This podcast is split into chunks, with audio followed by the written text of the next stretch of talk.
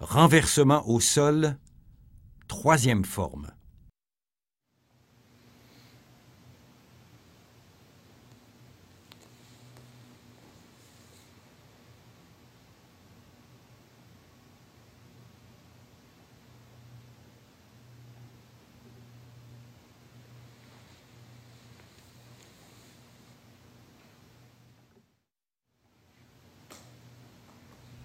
Après avoir pris contact avec le partenaire, il faut se coucher sur le côté, une jambe allongée et l'autre fléchie, afin d'avoir les genoux dans la même direction.